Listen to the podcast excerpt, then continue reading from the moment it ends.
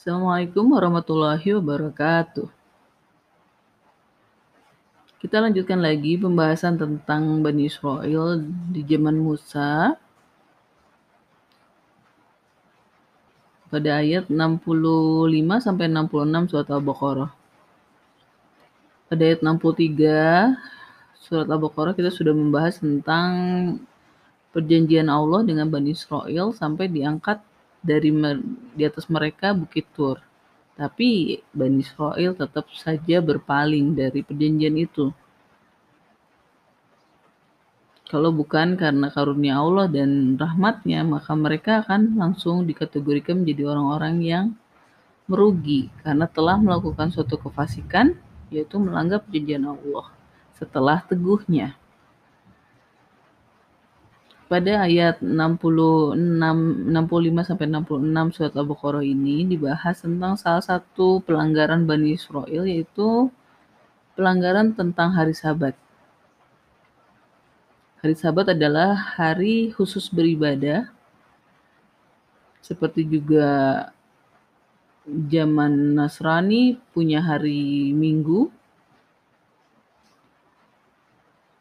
ya, Yahudi punya hari Sabtu dan Muslim punya hari Jumat. Tetapi bedanya dengan Muslim, Yahudi zaman dulu, di zaman Musa, hari Sabat adalah hari di mana mereka sama sekali tidak boleh melakukan hal lain selain beribadah. Kita bacakan dulu ayat 65 sampai 66 surat Al-Baqarah.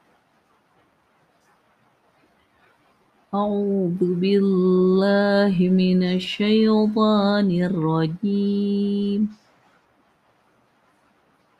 لقد علمتم الذين اعتدوا منكم في السبت وقلنا لهم كونوا قردة خاسئين. فجعلناها نكالا لما بين يديها وما خلفها وموعظة للمتقين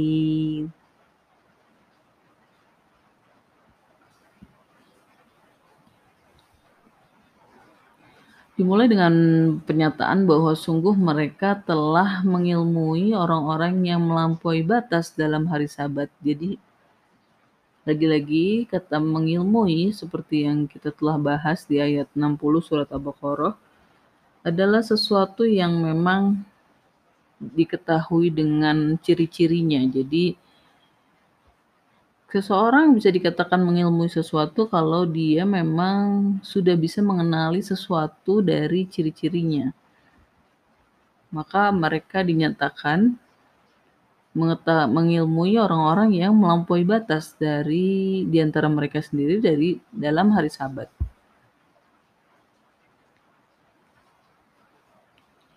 Hmm,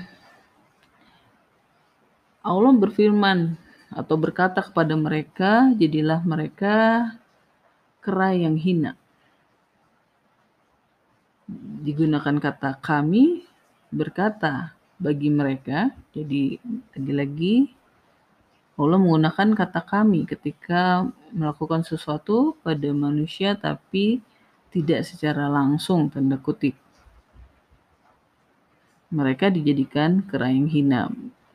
Pertama hal yang mau saya bahas adalah tentang melampaui batas. Kata melampaui batas sendiri pernah muncul di ayat 61 surat Al-Baqarah yang dikaitkan dengan kafir kepada ayat-ayat Allah dan membunuh nabi-nabi tanpa hak. Nah, di sini kata melampaui batas itu merujuk kepada pelanggaran terhadap hari Sabat. Kata melampaui batas juga seperti yang telah kita bahas juga adalah berarti menjadikan mereka berubah posisinya menjadi musuh Allah karena kata dasarnya sama dengan kata musuh. Lalu mereka dijadikan kera-kera yang hina.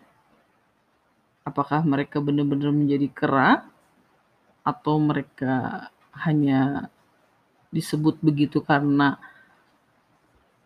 mereka bersikap seperti kera, sejauh ini yang banyak dibahas para ulama, mereka benar-benar dijadikan kera. Ya, apa yang tidak mungkin bagi Allah gitu ketika manusia dihinakan dalam bentuk yang berubah bukan sebagai manusia lagi tapi menjadi binatang. Karena memang perilakunya sudah menyerupai binatang itu sendiri. Allah menyatakan bahwa kejadian itu dia jadikan sebagai nakalan. Nakal, nakalan, nakalan itu adalah hukuman bagi orang-orang di antara mereka, yaitu orang-orang pada masa itu. Dan juga bagi orang-orang sesudah mereka dan wama khalfaha. Dan bagi orang-orang yang bertakwa, kejadian itu menjadi sebuah nasihat.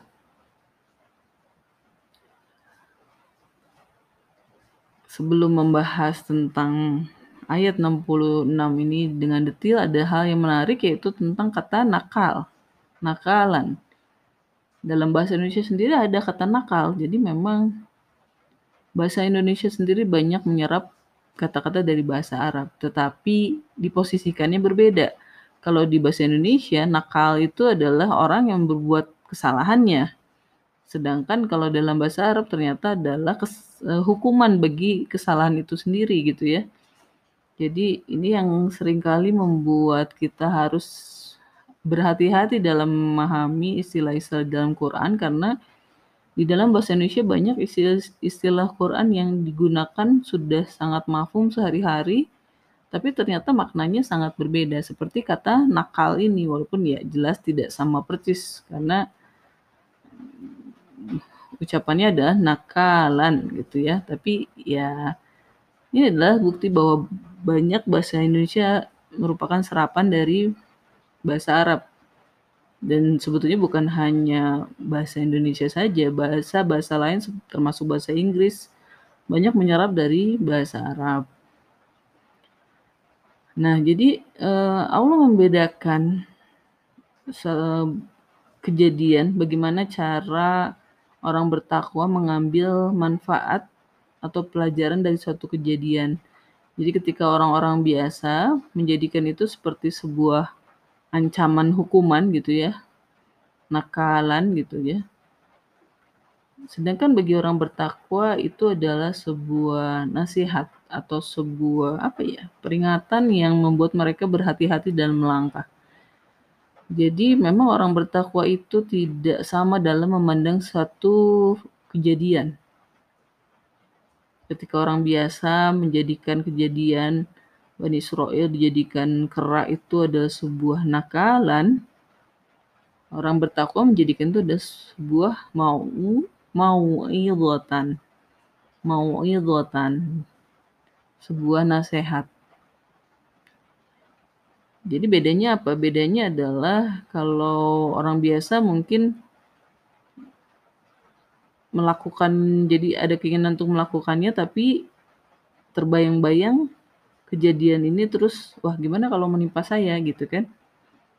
Jadi ketakutannya tuh berbeda gitu. Sedangkan kalau orang bertakwa sama sekali tidak ada keinginan untuk melakukannya hanya menjadikan itu benar-benar sebuah pelajaran yang ya mereka bukan karena ketakutan untuk menjadi kerannya gitu tapi memang kesadarannya berbeda gitu ya, lebih tinggi dibanding sekadar takut terhadap hukumannya gitu. Makanya disebutnya sebuah nasihat, jadi lebih kayak tingkat spiritualitas yang lebih tinggi dalam memandang suatu masalah atau suatu kejadian dan mereka pun akan menyikapinya berbeda, bersikap berbeda terhadap kejadian itu. Makanya digunakan kata yang berbeda jelas ini suatu hal yang menarik karena memang um, manusia itu kadang-kadang suka tidak ber tidak apa ya, suka tidak sadar bahwa memang kemampuan kita memahami satu hal dari kehidupan akan membuat kita mengubah pola pandang terhadap kehidupan itu sendiri. Jadi hal yang menarik dari beragama sebetulnya adalah kita belajar untuk melihat kehidupan dari sudut pandang yang berbeda.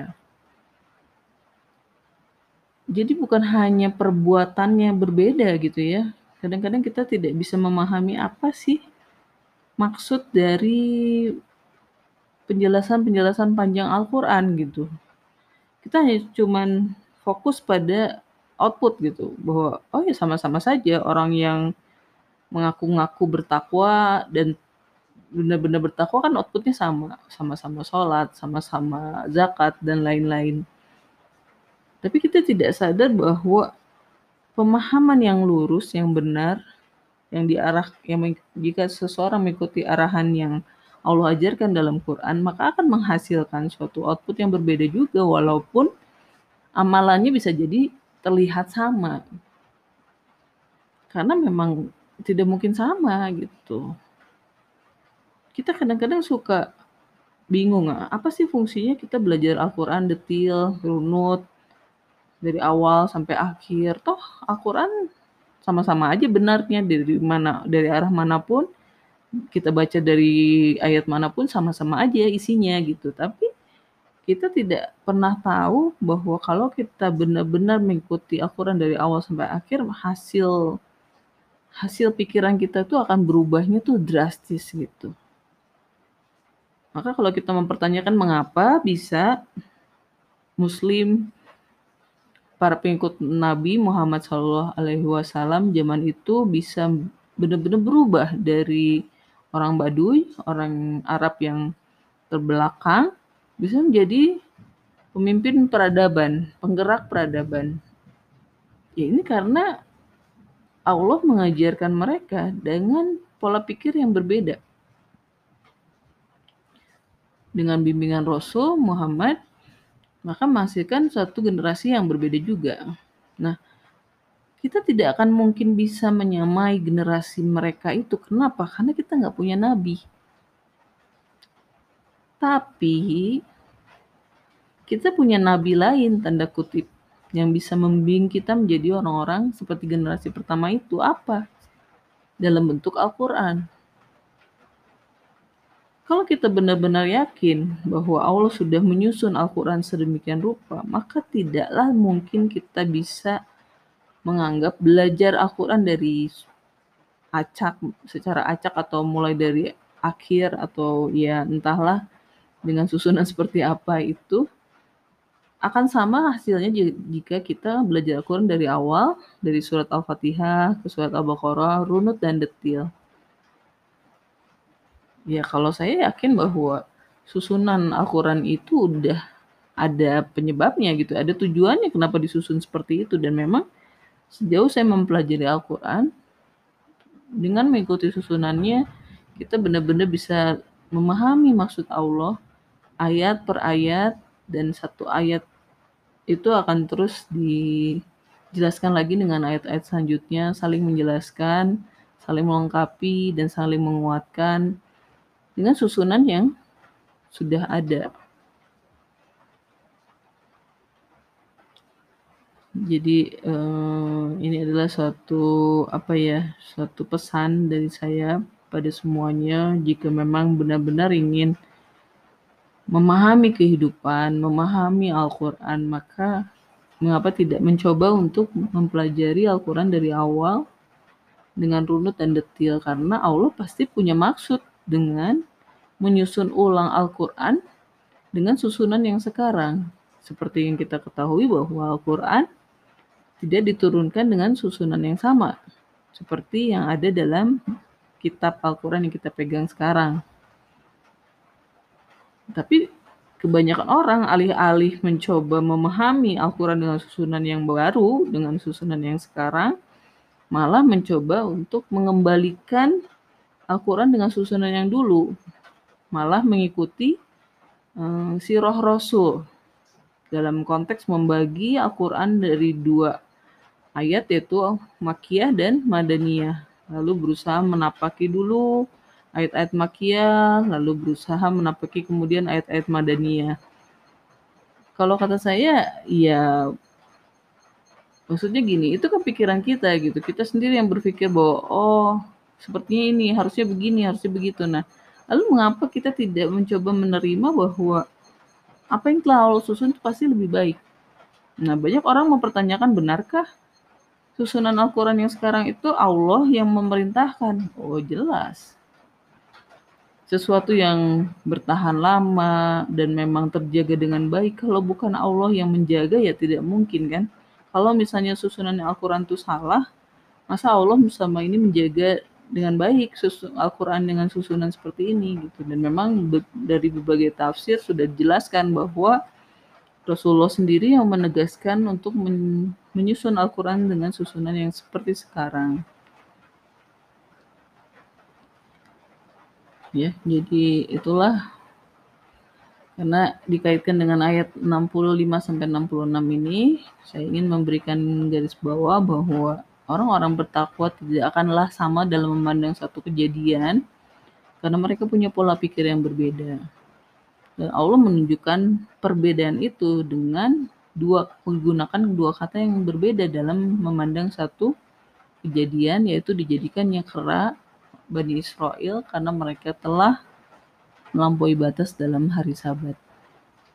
Sebelum kita tutup pembahasan ayat 65 sampai 66 surat Al-Baqarah ini, kita baca ulang ayat 65 sampai 66 surat Al-Baqarah. A'udzu billahi minasyaitonir rajim. ولقد علمتم الذين اعتدوا منكم في السبت فقلنا لهم كونوا قردة خاسئين فجعلناها نكالا لما بين يديها وما خلفها وموعظة للمتقين صدق الله العظيم Assalamualaikum warahmatullahi wabarakatuh